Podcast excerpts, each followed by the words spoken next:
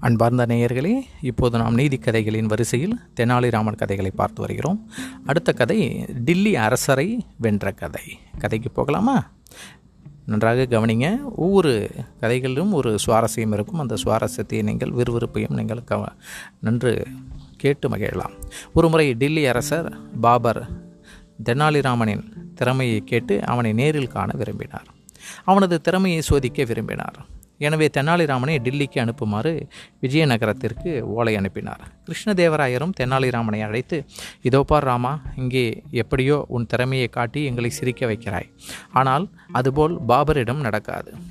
உன் திறமை அவரிடமும் பரிசு பெறுவதில்தான் உள்ளது. அவரிடம் நீ பரிசு பெற்று வந்துவிட்டால் நானும் உனக்கு பரிசு தருவேன்.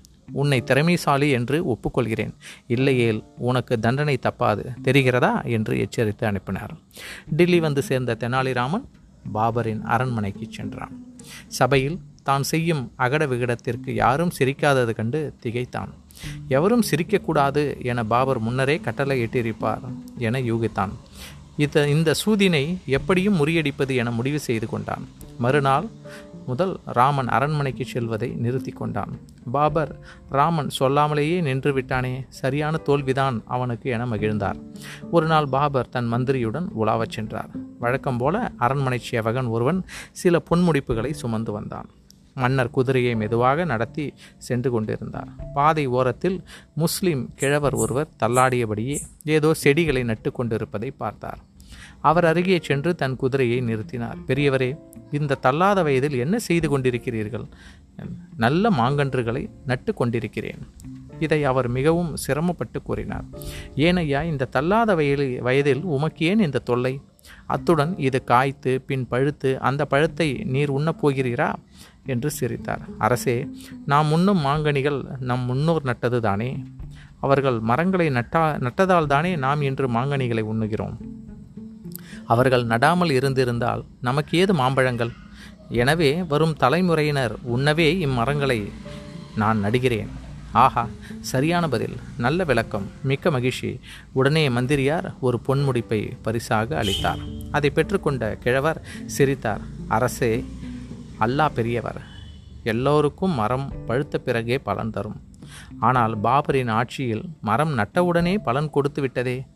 பாபர் மனம் பெரிதும் மகிழ்ந்தது. ஆஹா சரியாக சொன்னீர்கள் பெரியவரே என்றபடியே மந்திரியை பார்க்க அவர் இன்னொரு பொன்முடைப்பை அளித்தார்.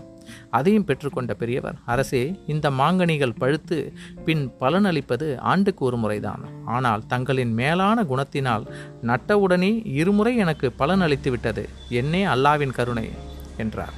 நன்றாக சொன்னீர்கள் பெரியவரே என்று கூறியவர் மீண்டும் ஒரு பொன்முடிப்பையும் அழைத்தார் பின் மந்திரியை பார்த்து மந்திரியாரே சீக்கிரம் இங்கிருந்து சென்றுவிட வேண்டும். இல்லையேல் சாதுரியமாக பேசி நம் பொக்கிஷத்தையே காலி செய்து விடுவார் இந்த பெரியவர் என்று வேடிக்கையாக சொல்லிவிட்டு புறப்பட்டார் பாபர்.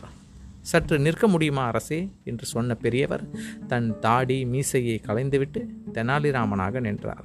பாபர் திகைத்தார். சற்று நேரத்திற்குள் மூன்று பரிசுகளை பெற்றவன் தெனாலிராமனா?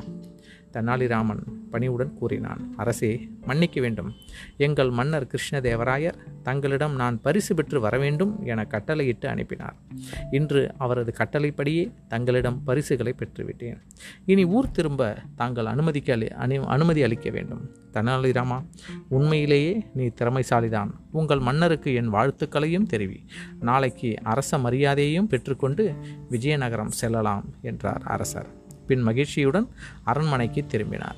வெற்றியுடன் ஊருக்கு வந்து சேர்ந்த தெனாலிராமனை பார்த்த கிருஷ்ணதேவராயர் நடந்தவைகளை கேட்டறிந்தார். தான் சொன்னபடியே தெனாலிராமனுக்கு பல பரிசுகளையும் கொடுத்தார். தன் நாட்டின் கௌரவத்தை காப்பாற்றிய ராமனை மன்னரும் மக்களும் போற்றி புகழ்ந்தனர்.